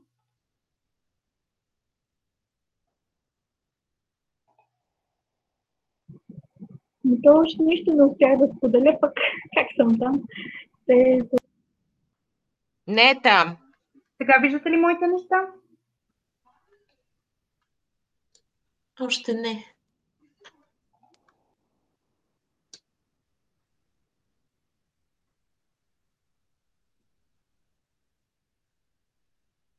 Явно трябва да тренираме повече работа с различни платформи. Ако знаехме, че ще бъдем само в нашата, нашия си университет, можехме да използваме Moodle. Предполагам, че там имаме повече опит всички. Албена има проблем с Moodle, защото е малко трудно да добавяме други хора. Те така са го вързали в момента с нашите студенти, основно. Ясно. Добре, ами а, да изчакаме още малко Гиргана. Докато заради презентацията, тъй като съм я пуснала, ви трябва скоро да я видите, а, ще ви представя съвсем накратко всъщност фокуса на, на това, което искам да, да представя днес. Това, което ни развива нас хората, човечеството, економиката, науката, са именно иновациите, както каза колежката преди малко. За да се случат те обаче са нужни идеи, креативност, талант. Затова именно фокуса на моята работа и тази извадка от нея, която, която днес ще коментираме, е именно таланта.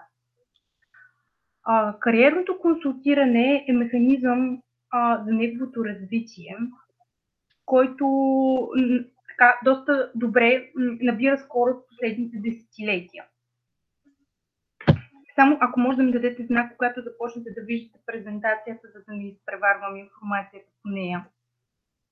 Нищо не се вижда.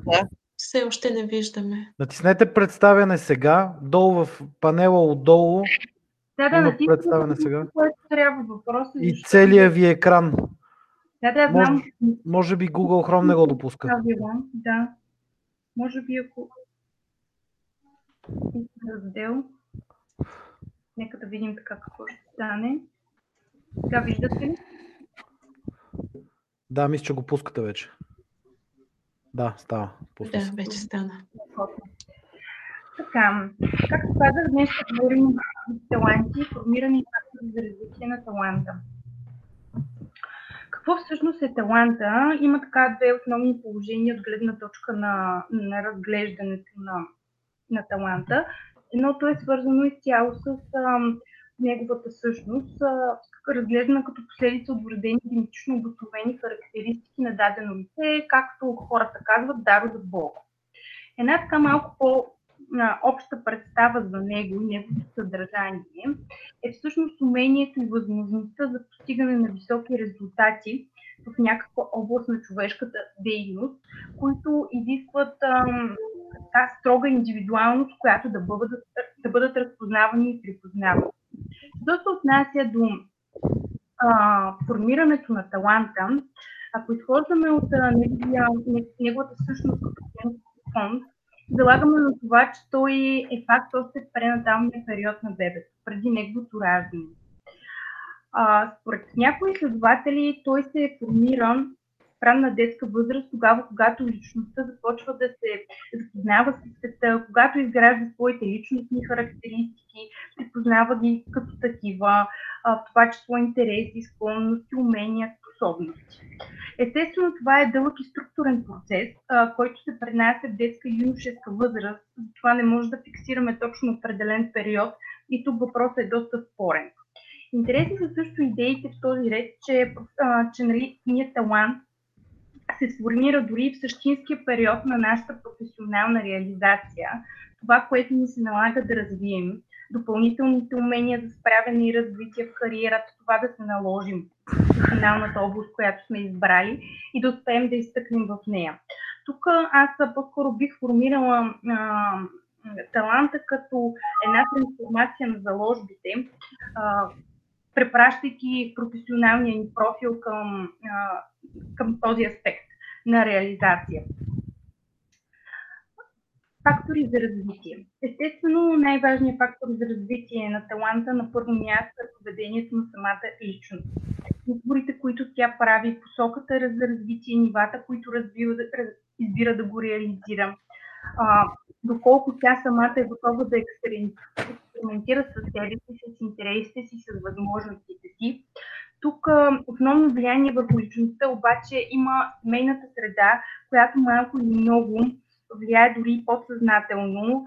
А, примерите в, в ежедневието дори са доста, тъй като в момента не мисля да навлизам в подробности, но а, така да дам един фокус, да кажем едно семейство доктори могат много лесно да прехвърлят върху детето си подсъзнателно усещане, че то също трябва да доктор им през лекари, то също трябва да стане лекар, защото живее в тази среда и дори да има други заложби таланти, те могат да закърнеят или да не се развият. А, така че определено семейството има основна тежест в а, тази посока. И естествено образователната среда в тази така наречена триада, личност, семейна среда, образователна среда, в определени периоди има голяма тежест върху тези избори. За да бъдат тези процеси така максимално удовлетворяващи за личността и нейния потенциал, тя се нуждае от професионална намеса и нали, в тези свои избори и посока на действие, дори в професионална среда. Именно тук идва ролята на кариерното консултиране като механизъм за развитие на таланта. Неговата основна роля е постигане на чувство за удовлетвореност. Да. Все пак, понеже имахме регламент за 3 минути, може ли по-накратко Ами, Безкрайно е интересно, но наистина. Да, те колеги си ги прескочиха, затова и аз си позволявам. Иначе за мен е проблем, че не свършихме в 3 часа и то сериозен. Добре, а кариерното консултиране като механизъм за развитие на таланта, както казах,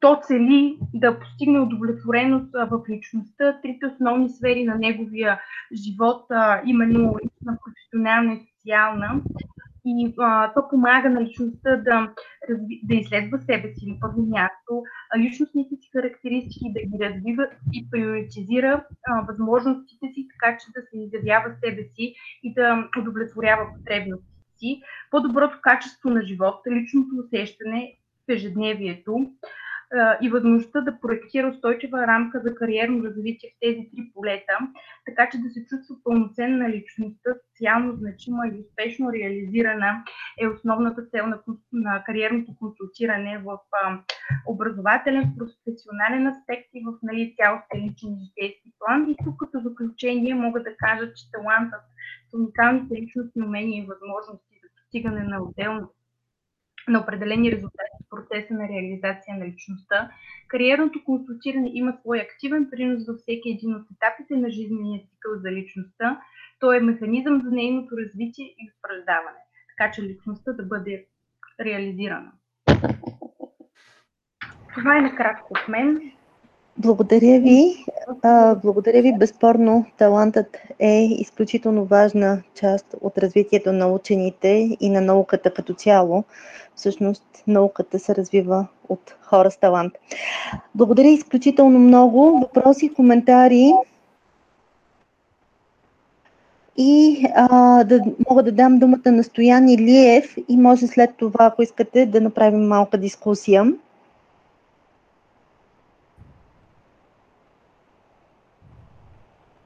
Въпроси? Заповядайте, Стоян.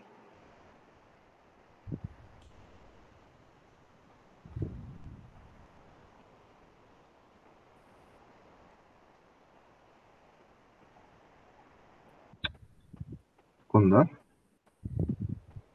И трябва да виждате сега презентацията, нали? Виждаме ви, заповядайте. Добре. Съвсем накратко, в сбит вид, това е темата на моята докторантура, изследване на фазови преходи в алкан съдържащи системи и в частност на ротаторните фази в такива системи. Какво всъщност е ротаторна фаза? Както знаете, всяка течност при понижаване достатъчно на температурата става твърд, преминава в твърдо състояние, където е кристална фаза само, че при алканите има една подробност, че те могат да преминат през една преходна такава, която се нарича ротаторна фаза, която за разлика от а, кристалната, тя също има всъщност а, подреденост в а, всички посоки в пространството, с, една, а, с едно изключение, че самите молекули могат а, свободно да се въртят около собствената си ос. А, това нещо а, дава на самите вещества доста интересни свойства най-лесно мога да ги опиша примерно с а, такива практически примери. Например, вазелина. Той а, е такъв, а, има такива смазочни а, свойства и е, така, и е мек и пластичен, точно защото се намира в такава ротаторна фаза. А, също така а, пчелния мед при 36,4 градуса Целзий т.е. телесна температура, също преминава в такава ротаторна фаза, което пък позволява на пчелите да си оформят питите и така нататък. Един друг интересен за науката процес е следствие на тези ротаторни фази. При бавно охлаждане на капки, които са стабилизирани от повърхностно активни вещества, при бавно охлаждане на тези капки, те вместо да останат, да замръзнат като сфери, а, имат свойството да преминат а, от а, правил, а, правилен октаедър, както е тук в случая, към а, плоски а, геометрични форми и след това вече е възможно даже да се образуват едни такива фибри, а, които а, като всичко това нещо става постепенно и във всеки един момент системата може да бъде замразена много бързо и тези капки остават в съответните си тези форми. А, също така а, е възможно, ако се държи, ако температурата бъде флуктуирана около температурата на замръзване, а, това нещо може да предизвика нестабилност в ротаторната фаза и в следствие на това е възможно системата да се самоемулсифицира, без да се приложи някаква механична сила. Това нещо е а, заснето и в а, реален експеримент. Ето това всъщност са снимки на тези капки в а, такива правилни форми, като след това са замразени много бързо и виждате всъщност те започват а, да светят, защото това е а, с дифрактометър направено. А, и виждате какви а, правилни форми имат, което е изключително интересно за изследване и съответно искаме да го опишем на молекулно ниво. Поради тази причина ние сме създали а, една начална система от един течен хексадекан, който е при стайна температура, който с молекулна динамика всъщност ние сме го симулирали и за момента сме наблюдавали замръзване на системата и всъщност как става това замръзване. Вижда се, ето тук за първи път се образува един малък кристалит и около него започват да се подреждат останалите молекули с времето. И това е сравнително бърз процес и а, за момента, а, тъй като съм доста в началото на моята докторантура, тази система е доста малка и не можем да наблюдаваме реална ротаторна фаза. Следва естествено да оголимим модела, където вече а, ще може да наблюдаваме и наистина интересните ефекти. А, това е система, където освен хексадекан сме сложили и повърхностно активен ве, а, вещество и съответно това тук е вода. А, и това, че всъщност а, имаме ПАВ, позволява на системата да замръзне доста бързо. А, и за момента това, което сме наблюдавали като изводи, т.е. от наблюденията това, което сме изкарали като изводи е, че процеса на замръзване винаги стартира от някакъв малък кристалит и оттам нататък се разраства и цялата система се подрежда. А, молекулите, както виждате, са в регулярна решетка. В някои случаи е възможно да има няколко различни кристалита, които са под различни наклони едни спрямо други. А, и да завърша всъщност, ако сте чували рекламите за мицеларна вода а, и как това нещо помага особено много, е това е един мини модел на мицела и мицеларна вода. С това всъщност приключвам нали, представянето за а, моя, моите изследвания и очаквам вашите въпроси. Благодаря много. Въпроси, коментари по последната? Да, заповядайте, Нидислав. Мен ми стана интересно да какъв софтуер го симулирате това? Ами, софтуер се казва Gromax. Той е софтуер за молекулна динамика, разработен от а, уни... хора, една група, която е в а, университет в Швеция и за съжаление забравих кой е университета. А, но да, всички симулации ги провеждаме на този софтуер. Естествено са на, на суперкомпютри, защото а, въпреки, че това са сравнително малки системи, също отнемат доста сериозен изчислителен ресурс. А от тук нататък само ги разрастваме. В момента работим по точно изграждането на тези системи, по-големите. А самия симулационен софтуер, извинявай, че те прекъсвам, той симулира точно преминаване в фазови преходи, така ли? А, не то. На, а, тук всъщност цялата система а, е симулирана с а, Ньютонова динамика, mm-hmm. т.е. всички а, закони на Ньютон са спазени а, и от а, съответно като се изчислят силите и наляг, а, налягането, температурата, обема и така нататък, вече може да се изследват макроскопските величини на системата. Mm-hmm. Ясно. А, и съответно това, важното е, че тези симулации всъщност а, представя, винаги представят някаква реална а, репрезентация на системата, т.е. как тя би се държала в истинския свят.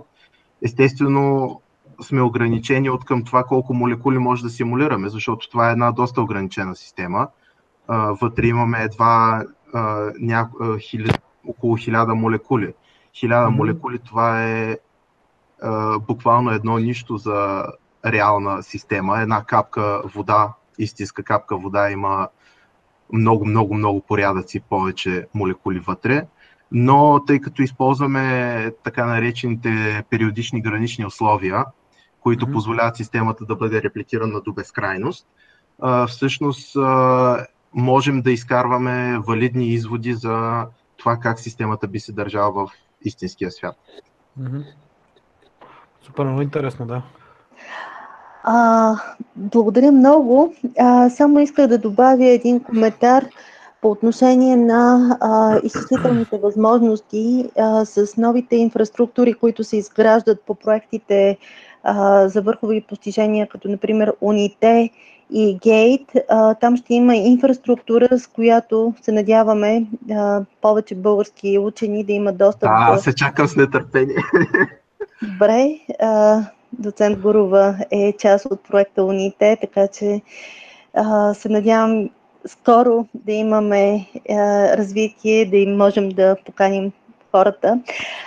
А, коментари по отношение на самата нощ на учените на този формат. Знам, че малко продължихме във времето, но а, така малко или много не исках да ви прекъсвам. Казах още в началото, че а, целта ми не е да ви прекъсвам и да бъда точен тайм менеджер.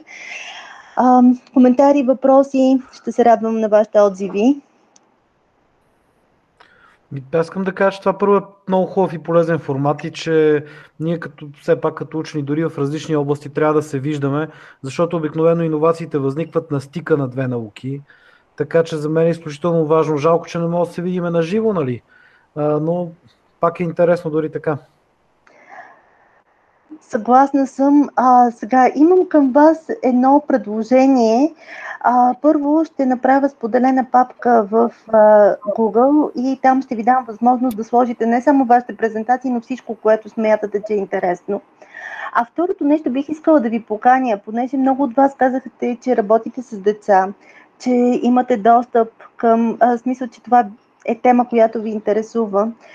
Бих искала да ви поканя за следващата нощ на учените заедно да измислите начини, да измислиме начини, по които да популяризираме науката все повече в различни формати, на различни места, в различни аудитории. И разбира се, аз понеже така, това ми е моята е, отговорност, е, детската програма, да направим наистина детската програма изключителна, т.е повече деца, повече ученици, да ги запалим за наука. А какъв по-добър посланник за запалване на децата към наука от вас? А, бе, аз че... да ви питам, а, да? Това е много хубава идея. Ние това, което правиме с Апостол, с, с, с планетариума, който го строим, ние всъщност го строим по такава технология, че да можем да пускаме филми, които от 2D да ги превръщаме в а, куполно изображение, да се проектират на купола. Това ще е 5 метров купол. Надяваме се май месец да успеем вече да го построим. Половината от планетариума, може да се каже, най-сложната част я направихме. Аз имам идеята да направим, всъщност планетариума може да се използва не само за звезди и за планети. Мен ми се иска да направим филмчета от всички науки. Нали, дали ще са химия, биология, примерно в този купол ние можем да влезем в човешкия мозък, можем да, примерно, да, да разгледаме културните традиции, нали, това, което Хати каза, или примерно да ето тези вещества, нали, за, за които а, всъщност каза, забравях да кажа последния участник, нали, а, така че много ми се иска, ако може да включи, да направим някакъв контакт такъв и заедно да използваме бъдещия планетариум, точно за създаването на такива филмчета. И надявам се, че следващата нощ на учените ние ще можем да направим една много плътна програма, в която от всяка област на науката хората да влязат и на този огромен купол, нали, да гледат за какво става дума. А, благодаря за тази идея. Ще, бъд, ще следим абсолютно с а, огромно внимание развитието на планетариума. А, само да кажа, че вчера в детската програма имаше а, включване на нашите колеги от факултета по математика и информатика, а, които представяха 3D и различни симулации в триизмерна реалност с а, виртуална реалност, а, а, с добавена реалност, а, така, Hexar а, реалност, а, така че и това може да, нали, ще има контакти и с тях, така че може наистина Всъщност това е една погана за различни междудисциплинарни проекти, образователни проекти, изследователски проекти, така че мисля, че това е едно добро начало този форум. Оставаме отворени. Пак казвам, ще споделя пространство. Имаме ви мейлите, телефоните на част от вас. А, вие имате нашите. А, и в лицето на мен, в лицето на доцент Гурова от факултета по математика и информатика, а, нашия център, Център за технологии на информационното общество към Софийския университет. Ние работим изключително много за проекти, за образователни изследователски проекти, включени основно с фокус върху новите технологии, но сме отворени с нашата експертиза за всякакви други е, проекти и инициативи. Ако може и аз да се включа, виждам, че дискусията е към края си. Всъщност много ми беше приятно да ви слушам. Ентусиазирани млади хора, работите по реални проблеми и надявам се да успеете да защитите дисертацията си, но по-важно е и да осъществите това, което искате. Нали, Тоест, едно да се реализирате, но и мечтите ви да се изпълнят. А, просто чувството на удовлетвореност е нещо страхотно. А, ако можем нещо да ви съдействаме, ще го направим с удоволствие. И чух, че нали, става въпроси за филми. Всъщност може да разгледате. А, това лято ние заснехме страшно много филми в физическия факултет. А, нашия колега Олег Константинов ги заснемаше, също и Петър Теодосиев от Наука БГ. И а, а, почти всички филми са качени на сайта на Наука БГ и с удоволствие до година ще заснемем още филми, но а, молбата ни е, които имат интерес а, и могат да се включат, просто от по-рано да ни пишат. Значи всъщност а, ние ще пишеме следващия проект а, през декември, понеже крайният срок е 12 януари, така че разчитам да се свържете с Албена и ако имате някакви идеи, а, да ги заложим за следващата година. Mm-hmm. Така, благодаря ви отново. Доцент Гурова, Доцент Гурова, аз просто влязах тук в сайта на ФМИ и разгледах с какво се занимавате.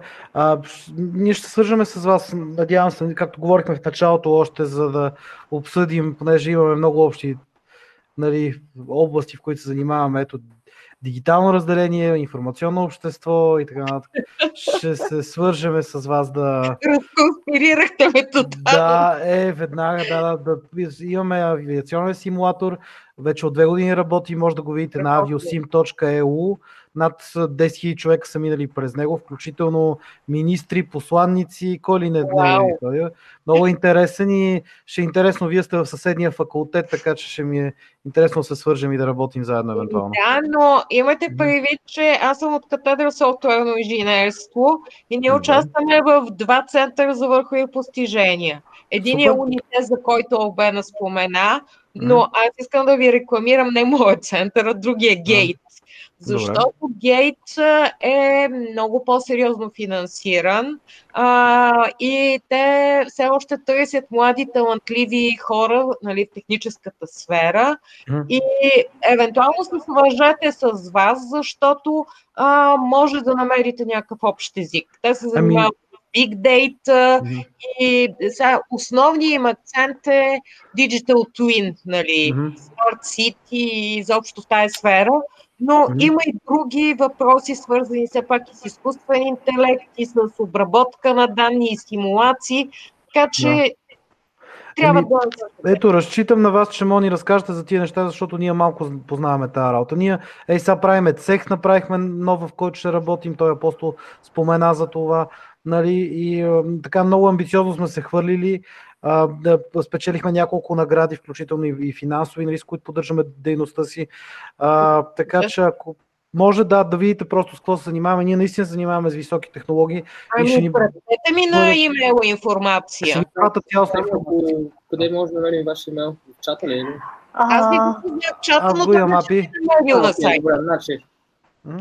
А, така, пак казвам, ще направим споделено място, където може да качвате всичко, а, включително и автобиографии, предложения за проекти, изобщо чувствайте се отворени към а, бъдещи колаборации. А, има много неща, които се правят в момента в България. А, надявам се а, повече млади хора, повече докторанти да разбират за тези неща. И също така не само в България, но и на европейско ниво. Така че светът е отворен и ни очаква. Е, бъдещето е пред вас. Благодарим. Благодаря благодарим. много. Ако някой допълнително иска нещо да допълни, благодаря за всички и хубав ден ви желая и очакваме ви Лека. отново. Лек ден. Подчертавам. И аз много ви Благодаря. благодаря. Бъдете здрави. Лек ден. Подобно, лек ден.